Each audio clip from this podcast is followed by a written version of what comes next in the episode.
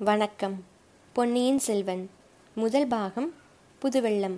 இருபத்தொன்பதாம் அத்தியாயம் நம் விருந்தாளி. புலவர்கள் சென்ற பிறகு அரண்மனை மருத்துவர் சக்கரவர்த்திக்கு மருந்து கலந்து கொண்டு வந்தார்.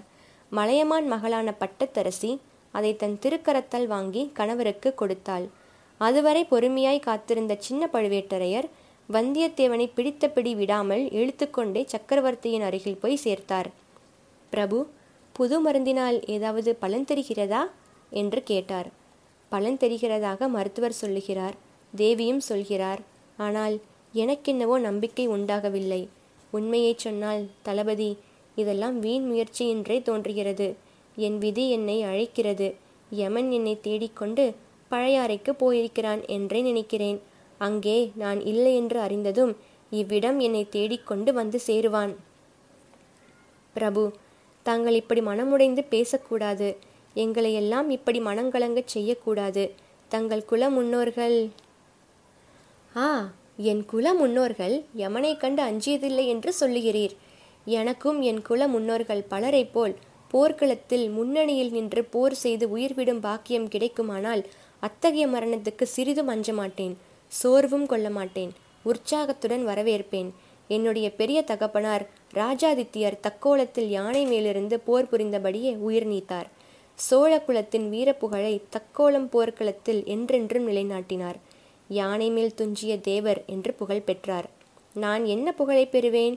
நோய் படுக்கையில் துஞ்சிய சுந்தர சோழன் என்று தானே பெயர் பெறுவேன்? என்னுடைய இன்னொரு பெரிய தகப்பனார் கண்டராதித்த தேவர் சிவபக்தியில் ஈடுபட்டு மரண பயத்தை விட்டிருந்தார். ஸ்தல யாத்திரை செய்வதற்கு மேற்கு கடற்கரை நாடுகளுக்கு போனார். அங்கே காலமானார்.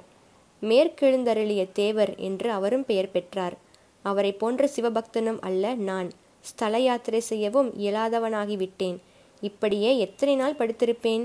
என்னை சேர்ந்தவர்கள் எல்லோருக்கும் பாரமாக. ஆனால் என் மனத்திற்குள் ஏதோ சொல்கிறது? அதிக காலம் இந்த பூவுலகில் இருக்க மாட்டேன் என்று. சக்கரவர்த்தி அரண்மனை வைத்தியர் தங்களுக்கு அபாயம் ஏதும் இல்லை என்று கூறுகிறார். சோதிடர்களும் அபாயம் இல்லை என்றே சொல்கிறார்கள். ஆனால் இந்த சிறு பிள்ளை தங்களிடம் ஏதோ அபாயத்தை பற்றி சொல்லிக் கொண்டிருந்தான். ஆ இவன் காஞ்சி நகரிலிருந்து வந்த பிள்ளைதானே? ஆமாம் ஏதோ அபாயம் என்று சொன்னான். எதை பற்றி சொன்னாய் தம்பி? என்னுடைய நிலையை பற்றியா? வல்லவரையனுடைய மூளை மின்னல் வேகத்தில் வேலை செய்தது. அபாயத்தை பற்றி தான் எச்சரித்ததாக ஒப்புக்கொண்டால் சந்தேகங்கள் ஏற்பட்டு தனக்கு அபாயம் நேருவது நிச்சயம்.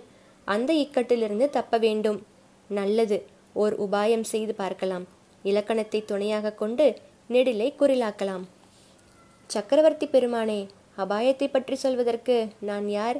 நம் வீர தளபதி சின்ன பழுவேட்டரையரும் அரண்மனை வைத்தியரும் சாவித்திரி அம்மனையொத்த மகாராணியும் இருக்கும்போது என்ன அபாயம் வந்துவிடும்? அபயம் அபயம் என்று தங்களிடம் நான் முறையிட்டு கொண்டேன். பழைய வானர் குலத்துக்கு நான் ஒரு அரியா சிறுவன்தான். இப்போது பிரதிநிதியாக மிஞ்சியிருக்கிறேன்.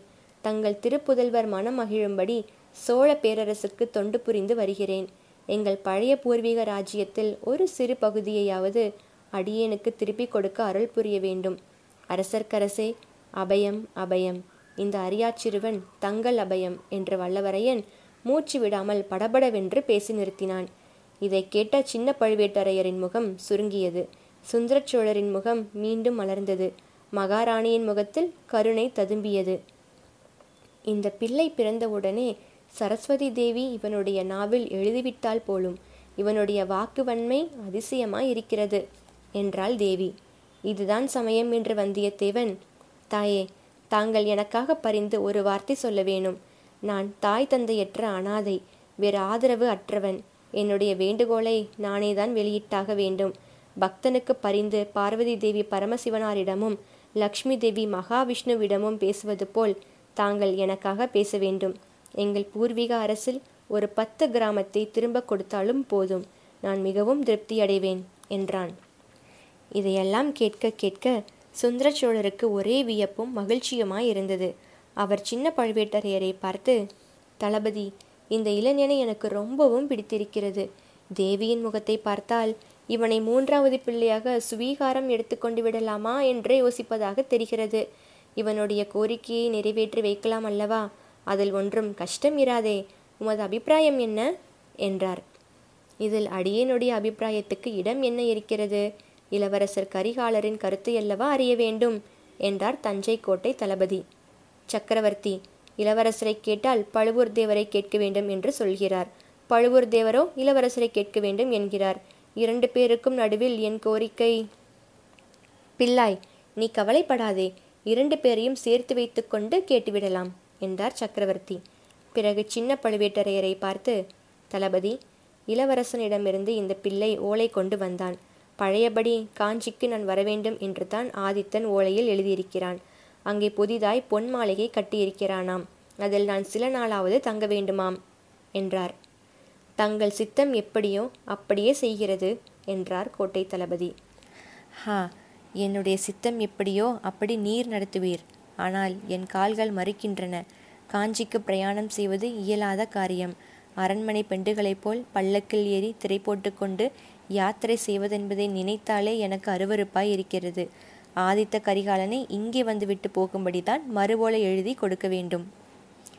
இளவரசர் இச்சமயம் காஞ்சியை விட்டு இங்கு வரலாமா? வடதிசையில் நம் பகைவர்கள் இன்னும் பலசாலிகளாக இருக்கிறார்களே. பார்த்திபேந்திரனும் மலையமானும் அங்கிருந்து பார்த்து கொள்வார்கள். இளவரசன் இச்சமயம் இங்கே என் பக்கத்தில் இருக்க வேண்டும் என்று என் உள்ளத்தில் ஏதோ சொல்கிறது. அது மட்டுமல்ல ஈழ நாட்டுக்கு சென்றிருக்கும் இளங்கோவையும் உடனே இங்கு வந்து சேரும்படி அழைப்பு அனுப்ப வேண்டும். இரண்டு பேரையும் வைத்துக்கொண்டு ஒரு முக்கியமான விஷயத்தை பற்றி பேசி முடிவு செய்ய விரும்புகிறேன். அருள்மொழி இங்கு வரும்போது ஈழப்படைக்கு உணவு அனுப்புவது பற்றி உங்கள் ஆட்சேபத்தையும் அவனிடம் தெரிவிக்கலாம். சக்கரவர்த்தி மன்னிக்க வேண்டும். ஈழத்துக்கு உணவு அனுப்புவதை நான் ஆட்சேபிக்கவில்லை. தன தானியாதிகாரியும் ஆட்சேபிக்கவில்லை. சோழ நாட்டு குடிமக்கள் ஆட்சேபிக்கிறார்கள். சென்ற அறுவடையில் சோழ நாட்டில் விளைவு குறைந்துவிட்டது. நம்முடைய மக்களுக்கே போதாமல் இருக்கும்போது இலங்கைக்கு கப்பல் கப்பலாக அரிசி அனுப்புவதை மக்கள் ஆட்சேபிக்கிறார்கள். தற்போது வாய்க்குள் முணுமுணுக்கிறார்கள். கொஞ்ச நாள் போனால் மக்களின் கூச்சல் பலமாகும். தங்கள் உடல்நிலையை பாதிக்கும்படி இந்த அரண்மனைக்குள்ளேயும் அவர்களுடைய கூச்சல் வந்து சேரும். குடிமக்கள் ஆட்சேபிக்கிற காரியத்தை செய்ய அருள்மொழி ஒரு நாளும் விரும்ப மாட்டான். எல்லாவற்றுக்கும் அவன் ஒரு தடவை இங்கு வந்துவிட்டு போகட்டும். பெரிய பழுவேட்டரையர் வந்ததும் இலங்கைக்கு ஆள் அனுப்புவது பற்றி முடிவு செய்யலாம். அவர் எப்போது திரும்புகிறார்? இன்று இரவு கட்டாயம் வந்து விடுவார். காஞ்சிக்கும் நாளைய தினம் ஓலை எழுதி அனுப்பலாம். இந்த பிள்ளையினிடமே அந்த ஓலையையும் கொடுத்து அனுப்பலாம் அல்லவா? இந்த சிறுவன் காஞ்சியிலிருந்து ஒரே மூச்சில் வந்திருக்கிறான். சில நாள் இவன் இங்கேயே தங்கி இலைப்பாரி விட்டு போகட்டும். வேறு ஆளிடம் ஓலையை கொடுத்து அனுப்பலாம். அப்படியே செய்க. இளவரசன் வருகிற வரையிலே கூட இவன் இங்கேயே இருக்கலாம். இச்சமயம் மலையமான் மகள் எழுந்து நிற்கவே சின்ன பழுவேட்டரையர் இன்று அதிக நேரம் தங்களுக்கு பேசும் சிரமம் கொடுத்து விட்டேன். மன்னிக்க வேணும்.